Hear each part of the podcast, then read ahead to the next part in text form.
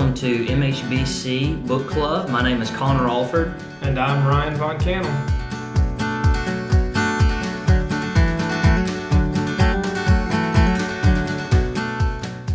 All right, welcome back to week five of our MHBC Book Club podcast. I'm Connor Alford, I'm Ryan Von Cannell. and we are changing up the scenery this week. We are in the pastor's office, and you know these chairs are a little more comfortable. Ryan, this might become a regular thing we do. So I like it. I do here. like it. It's a good setup in It, here. it is. It's nice. So, uh, week five, we're going to be looking at Hebrews 5 2. Uh, and it's really the truth of Jesus out of this book, Gentle and Lowly by Dane Ortlund, that, that he can deal gently with the ignorant and with the wayward. And so, um, let's let's let's open up. If you've read chapter five this week, then you can follow along. If not, then maybe this will just kind of be a uh, an opener for you to, to really dig into the chapter. Uh, Ryan, as we begin, what do you think about the chapter overall? Good, bad, and ugly. Um, yes, another solid chapter. You know, it kind of in some ways carries on the theme from um, from chapter four, right before it. Mhm.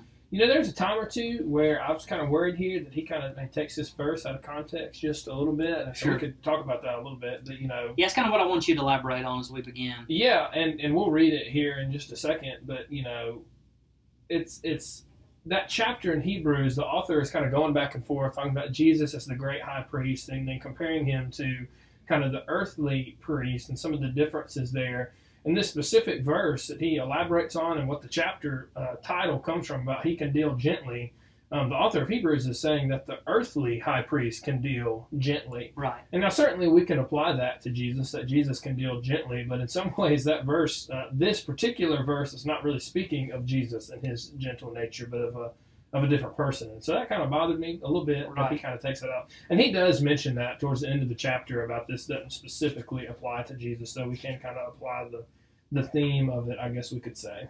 Yeah, he basically compares it with. Um, so if you look at page 56 and 57, folks, just kind of look, it says, uh, Why does Jesus deal gently with us? It says, Since he himself is beset with weakness. Most, most immediately, this refers to the high priesthood generally.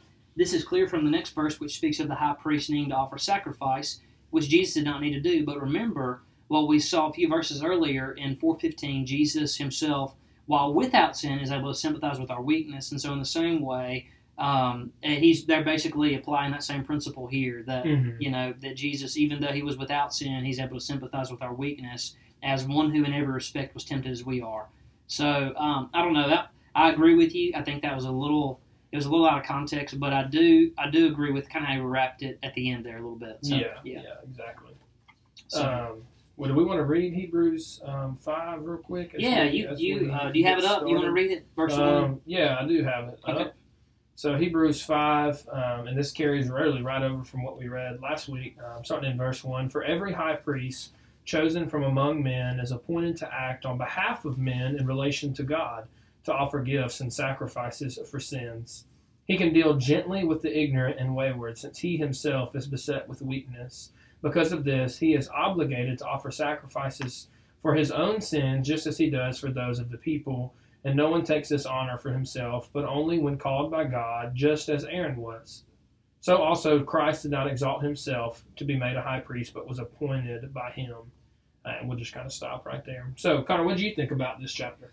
You know, I thought I thought it was really helpful. I think sometimes when we look at Jesus, uh, and it's just generally the premise of the Bible, we have a very severe view of who Jesus is, and I think that biblically is is a faulty view of who Jesus was. I know that there were times that he was firm, and there were times that he was stern, and even times that he was. I, I, I almost could use the word wrathful. I mean, really, he Mhm. was in in the proper context, but.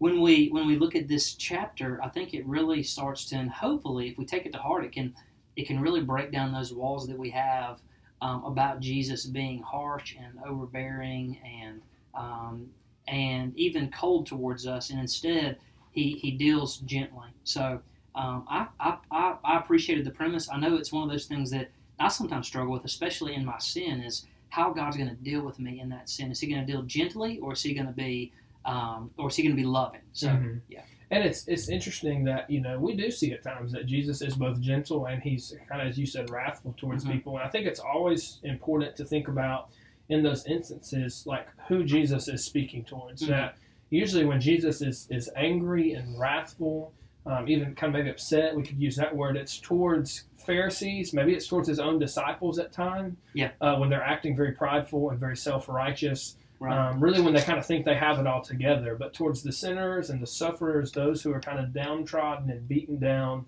those are the ones Jesus seeks out all throughout the Gospels yes. um, and is gentle and lowly towards them. And so I think it, it's kind of important to remember those kind of contexts of, of why Jesus kind of acts those different ways to different people.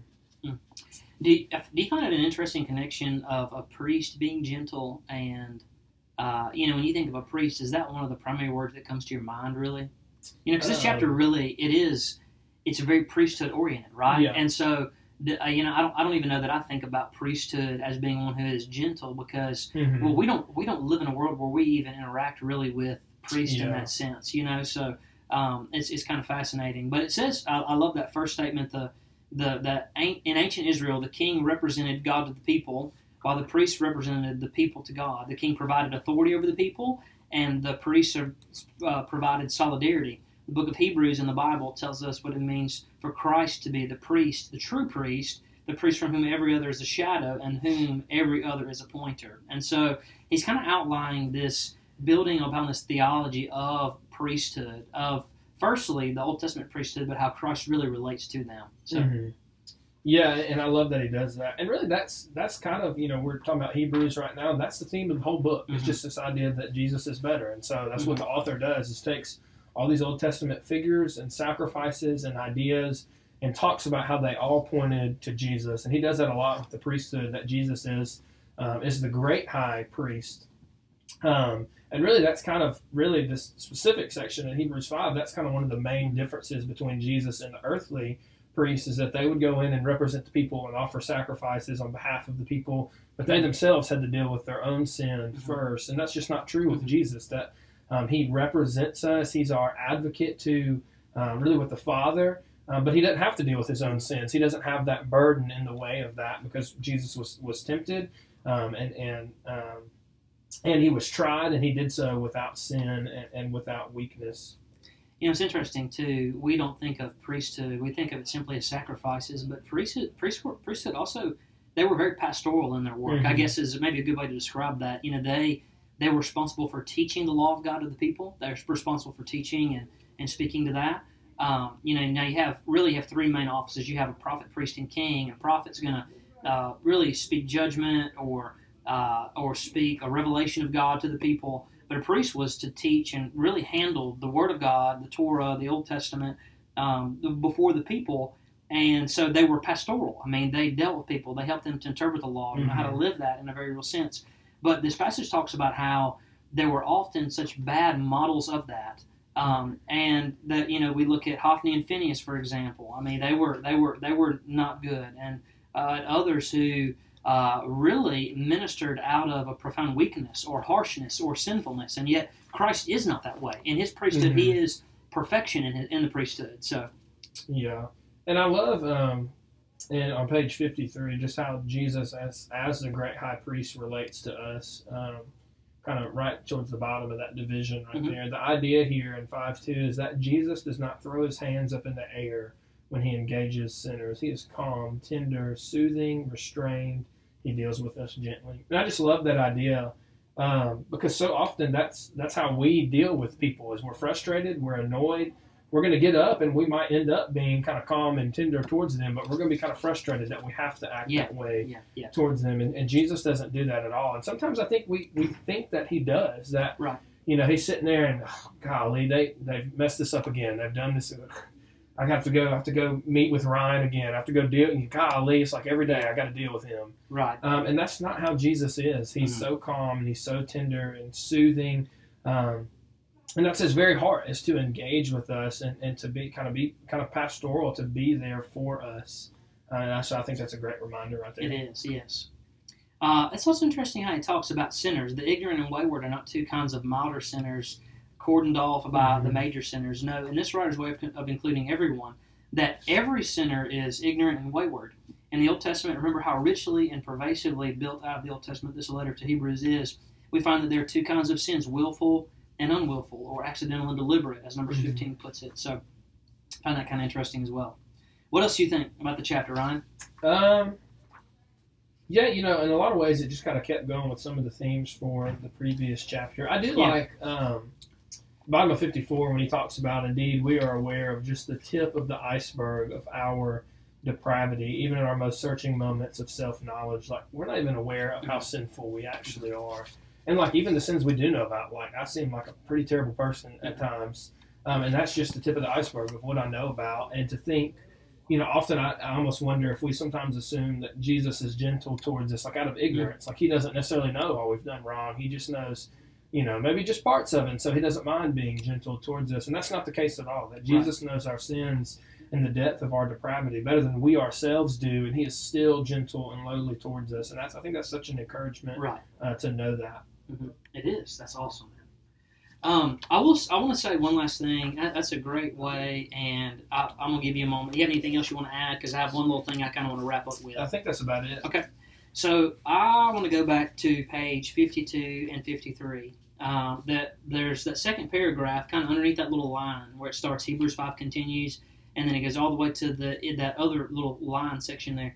You see all those Greek words in that passage? Mm-hmm. So maybe you're watching this today and you're like, I didn't go to seminary. I didn't Mhm. study Greek. I didn't study Hebrew. Like, kind of, this book is a little difficult. Like, and, and I, I, I agree with you. It's difficult in parts. You know, Yeah. the truth is, uh, I'm just going to kind of let you guys in on a little secret. Just because you took Greek and Hebrew in seminary doesn't mean you know all the Greek and Hebrew. Mhm. Surprise. I mean, Yeah. and so, you know, uh, for us too, the, these words and phrases can be difficult, but ju- when you see something like this, don't skip the page. Realize that sometimes we have to aspire up. And as you read these Greek words, understand that. And, and I've often told this to people that when you read the, the biblical languages, it's like when you when you have a black and white television and all of a sudden someone brings you home a color television it doesn't change anything that happens in a movie. It doesn't change anything that, that, that you see on the screen, but it but it actually it adds a little just level of color.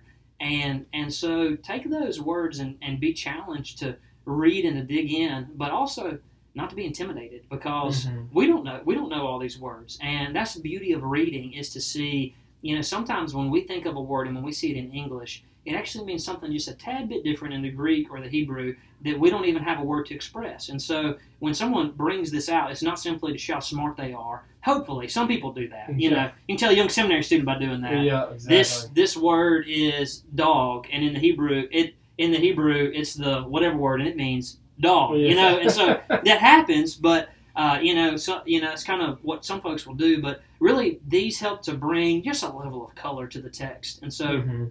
read and dig in and enjoy and and learn and know that that you can learn and you can learn these kind of things and it's helpful to do so. That, Yeah. That's just kind of a little side note and um, I, I just I say that don't be intimidated when a book's a little bit difficult, but just know that you can dig in and you can do it. So Yeah, and if, if you have questions about it or want to know more, come talk to us about it. Come Right, ask yeah. us. You know, like we've taken the languages, we're probably a little rusty on our Yeah, right, Hebrew, but right. like, especially Hebrew. Hebrew Yeah, was the harder exactly. one for me. But- so and really, in a lot of ways, like we did that for our congregation, We for did. our church We people, so did, we can better teach and preach. And so, come ask us those questions, and and we probably won't know the answer off the top of our head. Yeah. But hey, we'll do our best to find you the answer and talk with you about that. That's exactly right. So, hey guys, we hope that this has just been a helpful little tidbit for you this week to kind of help you explore and read more into this book.